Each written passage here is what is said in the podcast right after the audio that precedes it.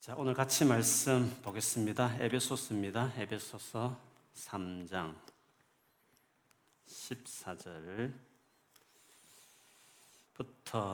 17절까지인데요.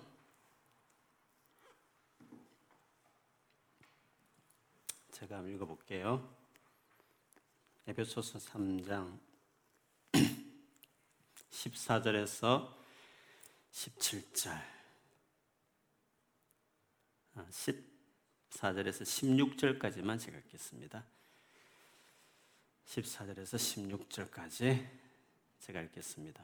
이름으로 내가 하늘과 땅에 있는 각 족속에게 이름을 주신 아버지 앞에 무릎을 꿇고 비노니 그의 영광의 풍성함을 따라 그의 성령으로 말미암아 너희 속 사람을 능력으로 강건하게 하시오며 아멘. 우리 한번 자신 있게 믿음으로 선포하겠습니다. 어, 집에 계신 분들은 자기 자신을 향해서 또 그렇게 믿음을 선포하십시오. 올해는 버티지 않고 기도로 돌파하겠습니다. 올해는 버티지 않고 기도로 돌파하겠습니다. 아멘. 어, 사람을 많이 대하고 또 나이가 들면서요, 사람을 볼 때에 나름대로 기준들이 이제 생기는 것 같아요. 특별히 그 사람 인격과 그 사람의 이 마음, 내면에 대해서 어, 바라볼 수 있는 시각들이 생기고 자라가게 되는 것 같아요. 그래서 우리 사람에게 정말 중요한 것은 이 마음인 것 같습니다. 이런 마음도요, 상태가 있습니다. 병든 마음도 있고, 또, 어, 단단한 마음도 있고요. 또 안정된 마음도 있습니다. 그래서 처음에는 잘 모르는데 꾸준히 같이 이렇게 지내다 보면 그 사람 마음의 이제 상태가 보이게 되죠. 그래서 그 사람이 누군가, 그 사람의 삶이 어떤가 하는 것은 그 마음이 어떤가 하는 것이 결국 결정하는 것 같습니다.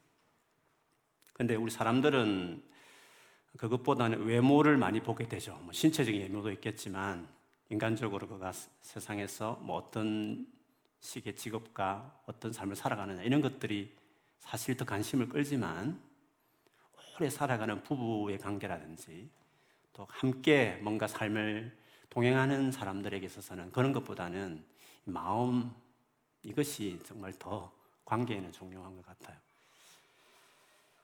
하나님께서 그 사울 왕이 범죄해서 사울 왕 대신에 이스라엘의 새로운 왕을 세우겠다.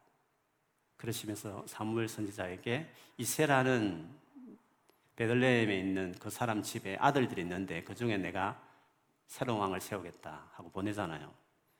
그래서 사무엘이 갔을 때 제일 큰 아들을 봤을 때 키도 크고 너무 잘생겼고 힘도 쓸 것 같고 그 당시 전쟁을 하는 게 왕의 중요한 역할이었으니까 딱 왕 되겠다. 왕답다. 이렇게 생각했는데 여러분 잘 알듯이 아니다, 내가 그를 버렸다. 엘리압이 어떤 사람인지 모르겠지만 주님 보시기에는 그 마음을 이미 보셨던 것 같아요. 그래서 사람은 보통 외모를 보지만 나는 중심, 마음을 중요하게 본다. 이런 말씀을 그때 아주 유명한 말씀을 하셨죠. 그리고 사실 그 아들 중에 제일 왕이 될 수 없다고 생각했던 그런 다윗을 하나님이 결국에는 왕으로 세우게 되는데 그 다윗을 왜 왕으로 세웠느냐? 그것을 사도행전 13장 21절에서 22절에 보면 이렇게 이야기했습니다. 그 후에 그들이 왕을 구하거늘 하나님 베나민 지파 사람 기스의 아들 사울을 40년간 주셨다가 패하시고 다윗을 왕으로 세우시고 정언하여 이르시되 내가 이세의 아들 다윗을 만나니 내 마음에 맞는 사람이라 내 뜻을 다 이루게 이루리라 하시더니 주님 마음에 딱 맞는 사람이다. 아, 그렇게 말씀하셨습니다. 뭐 영어는 더 재밌죠. A man after my own heart. 내 마음을 뭐 뒤에 있는 내 마음에 아주 근접한 마음과 마음이 뭐 관련돼 있는 하나님 마음에 관련돼 있는. 그래서 주님 도 이 마음을 중요하게 여기신다. 것을 알 수 있습니다. 오늘 그 바울이 드린 많은 기도 중에서요, 참 그 사랑받는 기도문을 오늘 우리가 이제 시작했습니다. 근데 그 기도문의 내용을 보면 마음과 관련된 기도를 주님, 주님 앞에 바울이 간절하게 했다는 것을 눈여겨볼 필요가 있습니다. 그만큼 이 마음을 위한 기도, 이 마음의 상태가 얼마나 중요한가를 기도의 제목에 두었다는 것은 그만큼 중요하다는 것을 알 수 있는 거죠. 이 기도는 이렇게 시작합니다. 이름으로, 이름으로, 이름으로라는 이 접속사는 뭔가 앞에 내용이 있었고 그 내용을 말한 다음 이름으로 결국 기도한다 이런 뜻 아닙니까? 그러면은 오늘 이런 기도를 왜 할 수밖에 없었는가 하는 것은 바울이 지금까지 했던 이야기가 아, 지금까지 했던 그 어떤 편지의 내용이 관련되어 있다는 것입니다. 그래서 오늘 이 기도가 어떤 기도는요, 이 기도가 어떤 것이 성격이 뭔지는 바울이 앞에서 무슨 내용을 했는가 하는 에베소 내용을 좀 봐야 오늘 이 기도의 성격을 조금 우리가 힌트를 얻을 수 있습니다. 이거는 에베소서라는 이 서신에 바울의 기도가 중요한 기도들이 많이 나오거든요. 우리가 지난번까지 살폈던 기도가 에베소서 1장에 나왔었어요. 근데 에베소서 1장의 기도와 오늘 3장의 기도가 어떻게 다른가? 이것도 눈여겨볼 필요가 있습니다. 근데 이 기도의 차이는요, 결국에는 그 기도가 나오기 전에 바울이 무슨 말을 했는지를 보면 아는 것입니다. 1장에는요, 1장에 바울이 기도하기 전에는 하나님이 창세전부터 계획하셔서 아들을 통해서 십자가 죽게 하심으로 드디어 이루시고 성령에 의해서 완전히 나의 영원한 구원이 되도록 하셨던 성부 성자 성령에 의해서 이루어진 구원에 대한 이야기를 1장에 시작해요. 그것을 생각하니까 바울은 너무 감격스러운 거죠. 우리가 받은 이 구원이 우리가 만들기 전부터 하나님이 계획하셨어. 자기 아들을 희생시키면까지. 그리고 성령께서 끊임없이 우리를 오신 이에 떠나지 않으면서 완성시킬 이 어마어마한 구원이었다는 사실을 설명하면서 이 구원을 생각해 보면 그 은혜를 찬미하지 않을 수 없다. 찬송에 대한 고백을 한 다음에 그 다음에 그 기도가 나왔다는 거죠. 그러면 자연히 그 기도는 어떤 기도냐면 하나님이 우리 주신 이 엄청난 이 구원, 우리 주신 이 복이 뭔지를 이런 구원을 받은 우리가 얼마나 축복된 사람인지를 알게 해 주십시오. 맞아, 예수 믿고 천국 가. 간단하게 말할 말이 아니라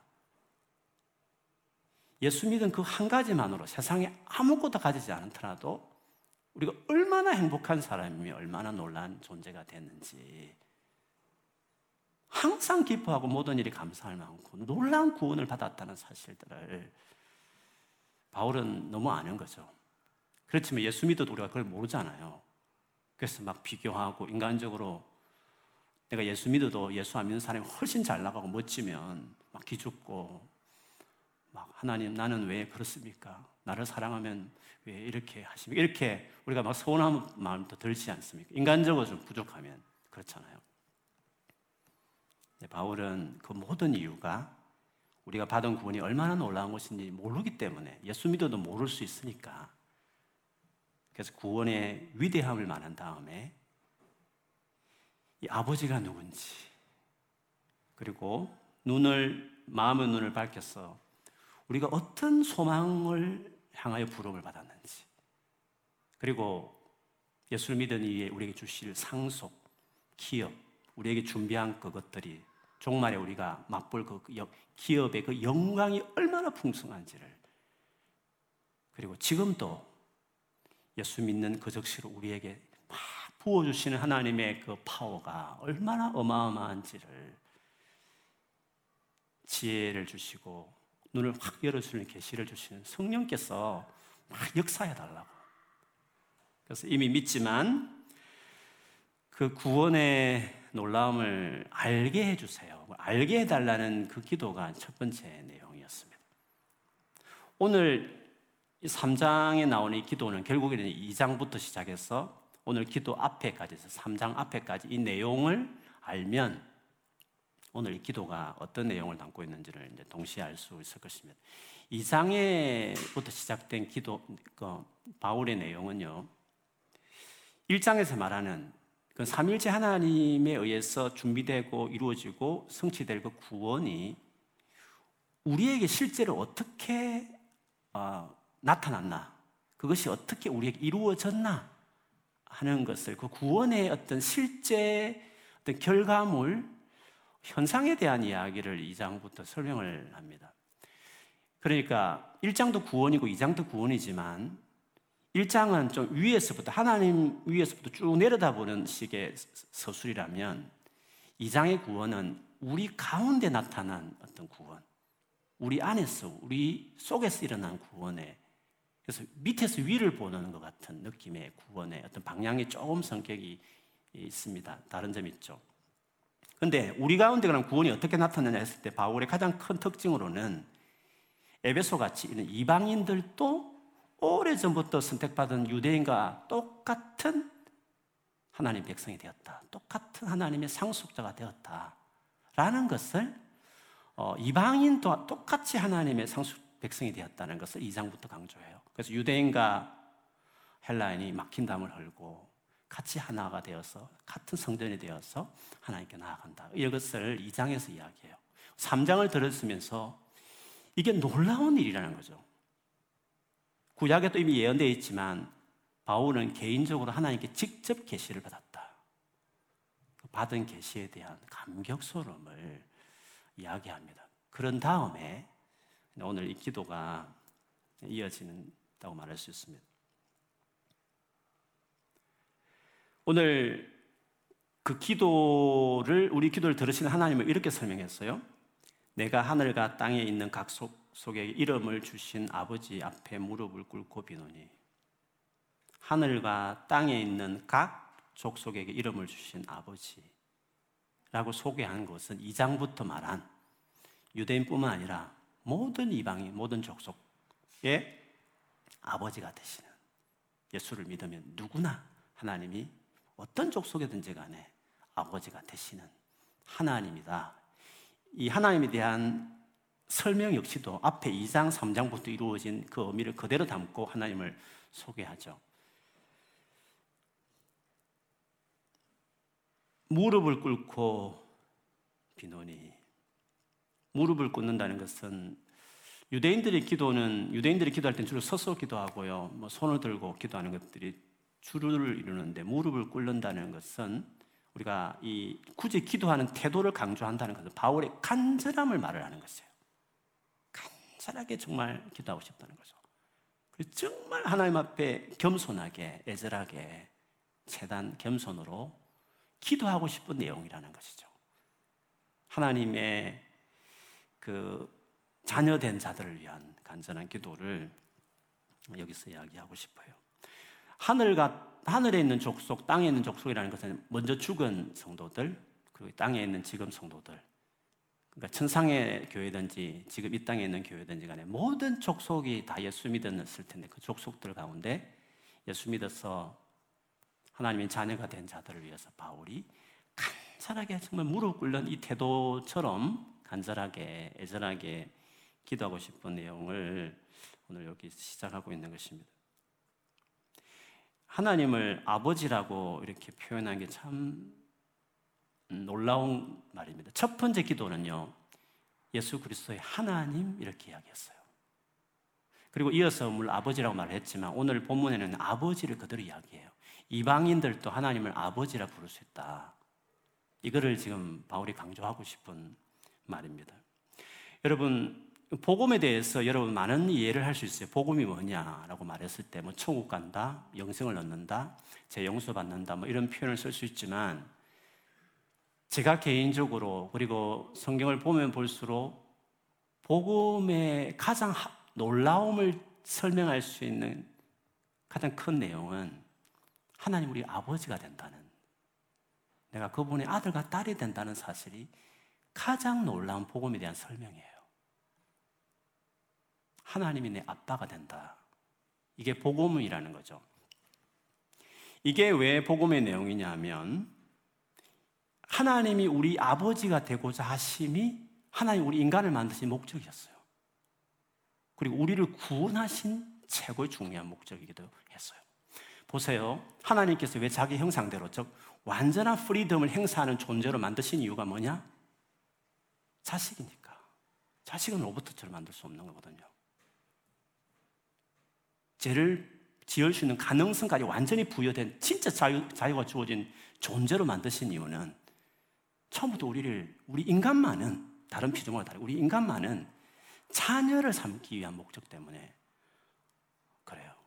창조 안에 이미 하나님 우리 인간을 자녀 삼겠다는 계획이 있죠. 물론 에베소서 1장 3절에 보면 창세 전에 예수 그리스도 안에서 우리를 아들 삼겠다고 예정했다 했어. 그 예정은 제가 늘 말하지만 너 예정 받아서 너 예정 못 받아 이런 식의 예정의 개념이 아니에요. 인간을 향한 플랜이었어요. 인간을 만들기 전부터 인간은 예수님을 통해서 자녀를 삼겠다 미리 정했다는 인간을 위한 계획을 말씀하는 거죠. 그러니까 자녀 삼겠다는 것은 우리 창조 인간을 만드는 궁극적인 목적이 있었어요. 그래서 형상들을 만드는 이유도 그게 나오고 선악과를 따먹을 때 하나님이 그를 막지 않으신 이유도 그 자유를 침해하지 않아야 되거든요. 자녀기 때문에. 완전한 자유가 보정하기 위해서 그것 때문에 하나님이 제일 고생하시거든요. 자기가 죽어야 되니까. 자기 희생을 감수하더라도 우리의 자유를 침해하고 싶지 않을 정도로 완전한 자유를 주신 이유도 자녀였기 때문에 자녀 삼기 위한 마음이었어요. 그리고 우리를 위해서 하나님 아들 삼위일체로 본다 하나님 당신 자신이 대신 십자가에 돌아간 이유도 그것도 우리가 자녀라는 것 외에는 설명할 수가 없어요. 우리를 뭐 구원시켜서 하나님이 뭐 이익이 될 게 뭐가 있습니까? 그냥 지구 하나 싹 없애버리고 새로운 지구를 만드는 것이 그분이 낫지. 왜 이런 생고생을 이스라엘 민족 만들어가지고 고통당하고 마음 쏘가리고 자기가 십자가에 죽고 뭐 때문에 이런 일을 하나님께서 하실 이유가 하나도 없어요. 투자해가지고 뭐 써먹을 게 있나요? 우리 인간을? 왜 십자가 돌아갔을까요? 왜 당신이 십자가 죽어야 되는가요? 왜 하나밖에 아들을 한 번도 분리될 수 없는 자기 아들 예수님이 십자가에서 내 하나님, 내 하나님 어찌하여 나를 버리십니까? 그렇게 비명을 지르는 그런 수많은 고통을 삼일체 하나님이 왜 겪어야 하느냐는 거죠. 우리를 구원할 이유가 뭐가 있냐는 우리를 사랑해서 아, 왜 우리를 그렇게 그 정도로 당신의 존재가 고통당하면서까지 우리를 사랑할 이유가 왜 있냐는 거죠. 우리가 뭔데? 주님 앞에 어떤 존재인데 그렇게 하셔야 했느냐는 거죠. 하나밖에 없어요. 내 딸이니까. 내 아들이 진짜 내 아들이니까. 십자가의 죽음을 설명하는 것도요. 뭐 하나님 영광을 위해서 우리를 창조했다. 뭐 예배받기 우리를 창조했다. 우리를 천국 보내주기 위해서 예수님 십자가 뒀다. 수학 공식처럼 이야기할 수 있지만 곰곰이 생각해 보면 왜 하나님께서 당신이 우리를 위해 죽으셨냐는 거죠. 우리가 당신에게 어떤 존재이기에 자기 생명을 내놓을 만큼 그런 일을 하셨냐는 거죠. 하나밖에 없어요. 진짜 내 아들과 딸이라는 거죠. 명칭만 그런 게 아니라 진짜 내 아들과 딸이라는 거죠. 자녀를 위해서는 부모가 죽거든요. 죽을 수 있거든요. 우리는 못할 수 있지만 하나님은 그래서 하나님의 사랑은 아버지 사랑이에요. 그리고 예수를 믿지 않은 사람들을 그렇게 믿도록 수없이 기다리면서 그 기다리는 동안 수없는 당신의 백성들이 핍박받고 순교하는 그거를 보면서까지도 재림을 연장하면서까지 지금도 기다리는 이유는 그냥 하늘에 신기한 늘 말하지만 기독교 하나님이 진짜 신이야라고 한 말하면 온 인류가 다 믿을 텐데 불구하고 그렇게 하지 않으시고 이렇게 미련하게 보이는 전도하면서 막 이렇게 기다리면서 하는 이유. 그리고 결국 믿지 않은 사람들 사랑함에도 다 사랑함에도 불구하고 다 인간을 당신 자녀 만들겠다는 마음이 있었을 텐데 불구하고 결국 믿지 않고 지옥 가는 가도록 그냥 두시는 이유는 그들의 결정을 그들의 자유 의지로 결정한 그 결정을 존중하는 이유도 처음부터 우리를 그런 완전한 자유를 주는 존재로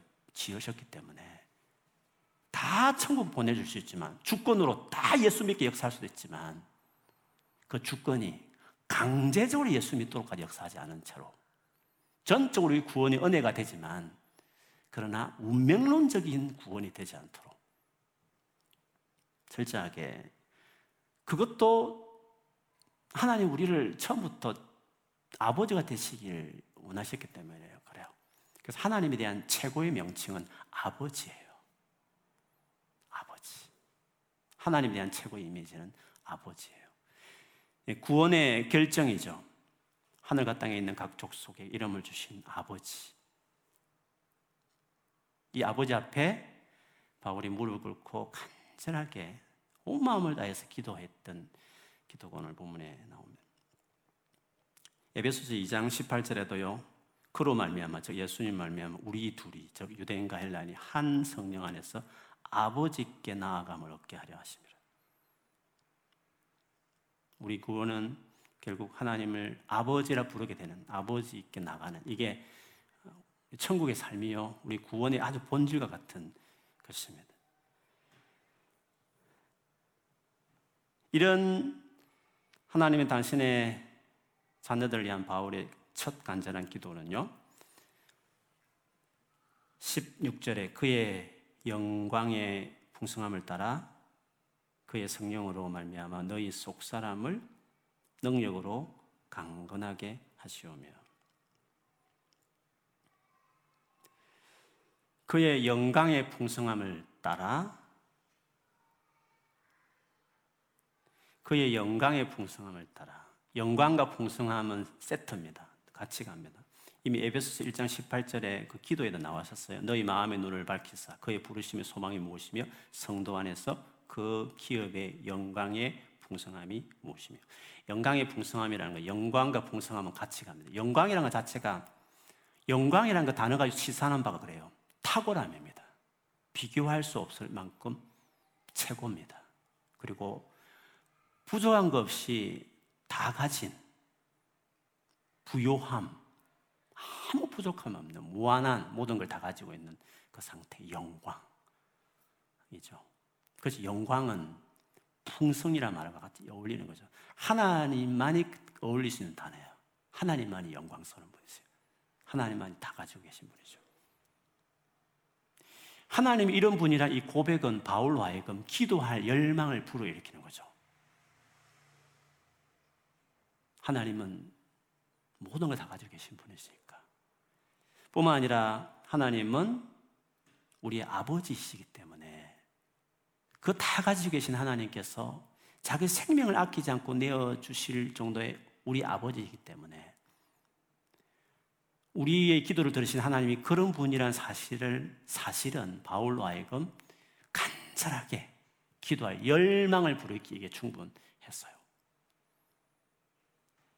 모든 게 부족함이 없고 우리에게 뭐든지 잘해고 싶, 잘해주고 싶은 자기 아들까지 아끼지 않을 정도로 우리에게 뭐든지 주고 싶어 하신 하나님이기에 간절하게 기도할 수 있는 거죠. 정말 담대하게 기도할 수 있게 되는 것이죠.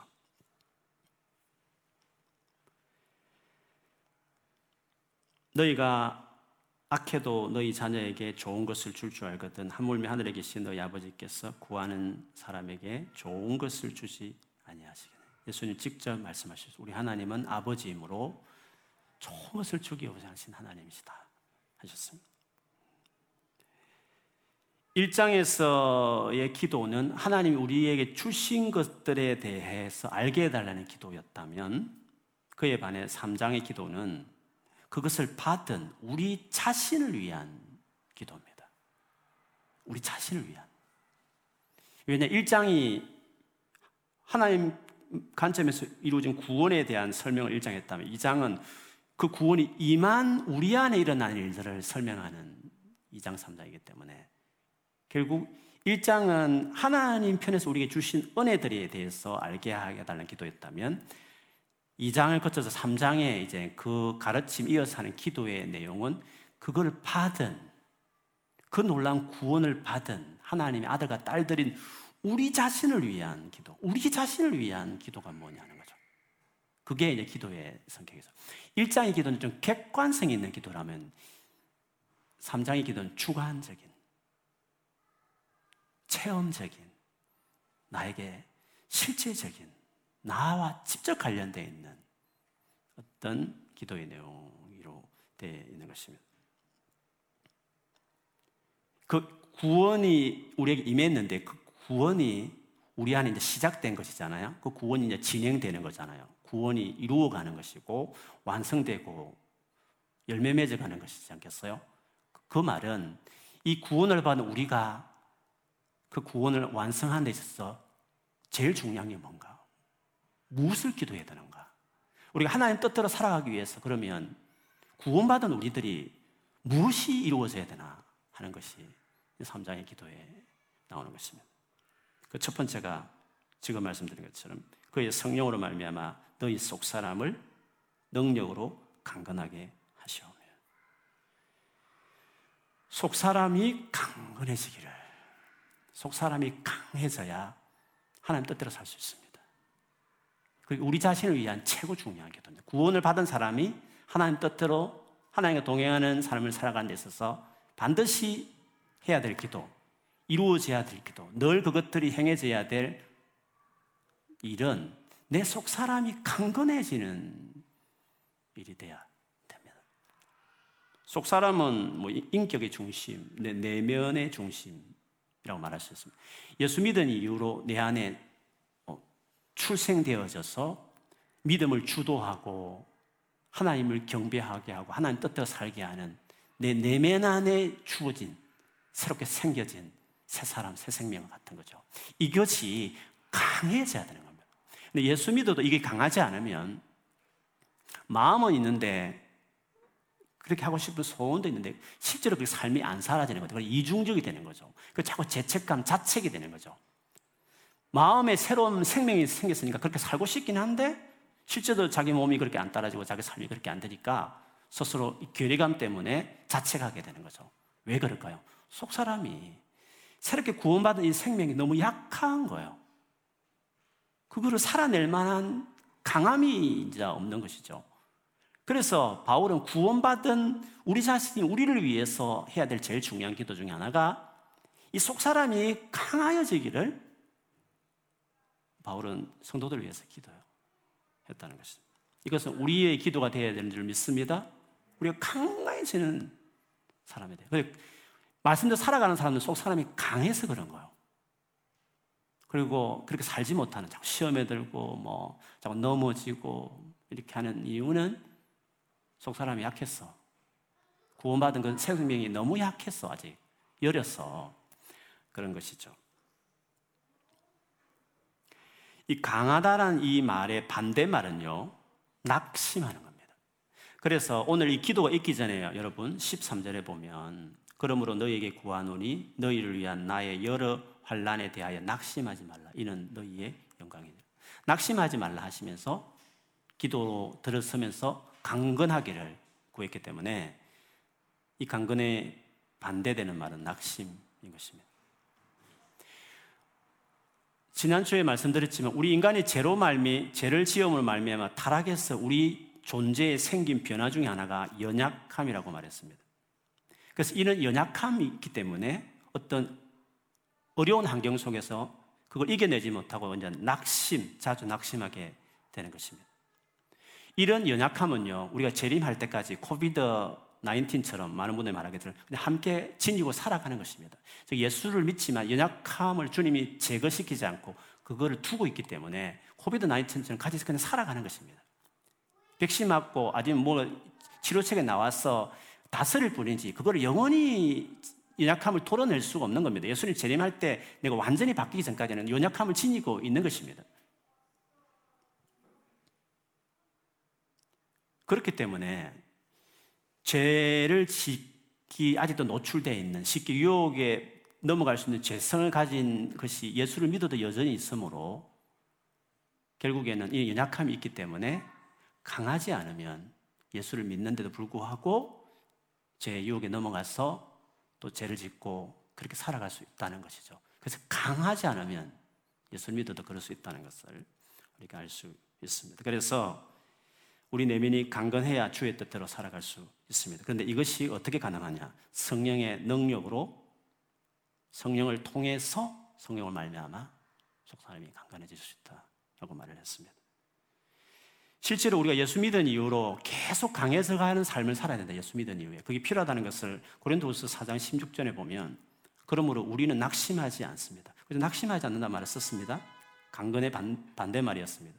우리 그 사람은 낡아가나 우리의 속 사람은 날로 새로워집니다. 그래서 우리 속 사람이 예수 믿자마자 새롭게 내 안에 세워진 이후로 그게 계속 새로워져야 한다는 것이죠. 근데 그것이 성령으로 말미암아 가능하다라고 이야기했습니다.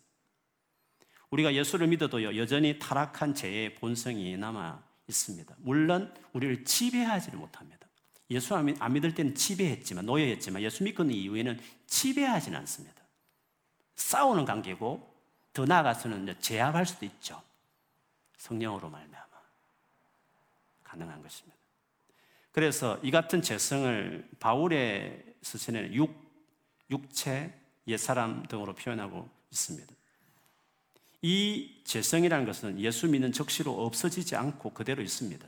다만 달라지는 것은 이것이 더 이상 나를 지배할 수 없다는 것이죠. 예수 그리스도를 믿음으로 그 죄에서 자유케 되었기 때문에 그렇지만 그것이 영향을 여전히 받으며 살아간다고 말할 수 있습니다.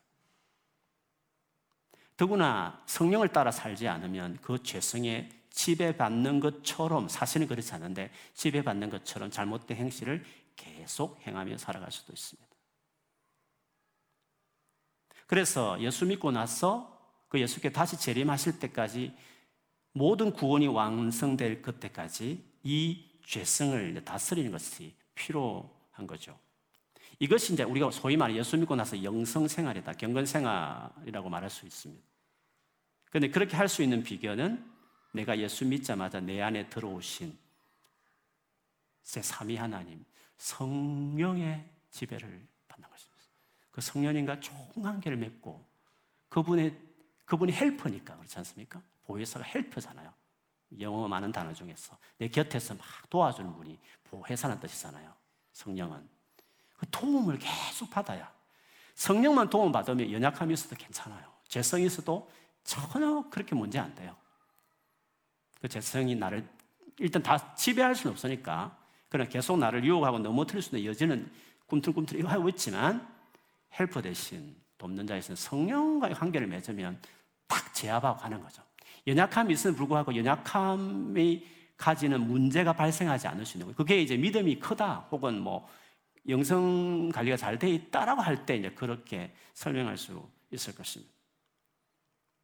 그러면 하나님 뜻대로 이제 살아갈 수 있습니다. 그 같은 예를 로마서 8장 5절에서 8절에 이렇게 설명했어요. 육신을, 육신이라고 해서 이 보디를 말하지 않습니다.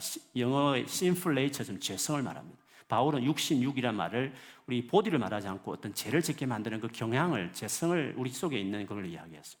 육신을 따라 사는 사람은 육신에 속한 것을 생각하나, 성령을 따라 사는 사람은 성령에 속한 것을 생각합니다. 육신에 속한 생각은 죽음입니다. 그러나 성령에 속한 생각은 생명과 평안입니다. 육신에 속한 생각은 하나님께 품는 적대감입니다. 그것은 하나님의 법을 따르지 않으며 또 복종할 수도 없습니다. 육신의 메인 사람은 하나님을 기쁘시게 기쁘게 해드릴 수 없습니다. 물론 그 다음 구절에 더 보면 됐지만 우리는 이 정도 상태는 아니라는 거죠. 성령이 들어온 이유는 그렇지 않다고 말했습니다. 로마서 8장 13절에도요. 예수 믿고 난 이후의 사람에게도 해당됩니다. 여러분이 저 예수를 믿지만 육신을 따라 살면 죽을 것입니다. 죽을 것 같다는 거죠. 삶의 재미가 없고 예수 믿는 기쁨과 이게 감격과 능력이 전혀 모르는 겁니다. 막 죽고 싶, 죽음이라고 표현할 만한 삶을 살아요. 재성에 의해서 그 여전히 영향을 받으면 그런 겁니다. 그러나 여러분이 성령으로 몸의 행실을 죽이면 살 것입니다. 이건 대단한 싸움인데 성령으로만 이게 이길 수 있는 겁니다. 그리고 성령에 의해서만 우리 하나님 뜻대로 살아가는 사람이 될 수 있는 것이죠. 그래서 성령으로 말미암아 바울은 너희 있는 속 사람이 강하여지기를 기도한 것입니다. 이게 신앙생활에 제일 중요하기 때문에 우리 관리에 있어서 제일 중요하기 때문에 바울은 우리 자신을 위한 기도를 시작하면서 이걸 제일 먼저 기도했다. 속 사람이 강건해지는 은혜가 있기를 축복합니다. 오늘 이 밤에 기도할 때 하나님 성령께서 정말 도우셔서 오늘 예배 시작하기 전보다 훨씬 더 강해지는 속 사람이 강하면 딱 매니지합니다. 유혹이 들어와도 매니지하고 마음 상한 일 들어와도 딱 내칠 수 있습니다. 속 사람이 강하면 그래 되는 거예요. 성령께서 그렇게 지금 역사하고 계셔요. 나는 속 사람이 강한 사람인가 강하지 않는가? 여러분 한번 돌아보십시오. 나는 예수를 믿지만 속 사람이 예수 믿은 이후에 내 안에 새로 생긴 이 속 사람이 강해져 왔는가, 강한 사람인가 아니면 아직도 약한 사람인가 하는 것이죠. 그것을 알 수 있는 기준은요, 염려가 있음에 불구하고 평안이 주도적인 사람이면 속 사람이 강한 겁니다. 그리고 불안하고 걱정되는 상황인데도 불구하고 담대하다. 마음이 딱 안정되어 있다. 흔들리지 않는다. 담대하다. 그러면 속 사람이 강해 있는 거죠. 심령이 안정된 심령이 되어 있는 사람들은 심지가 견고한 사람인 것입니다.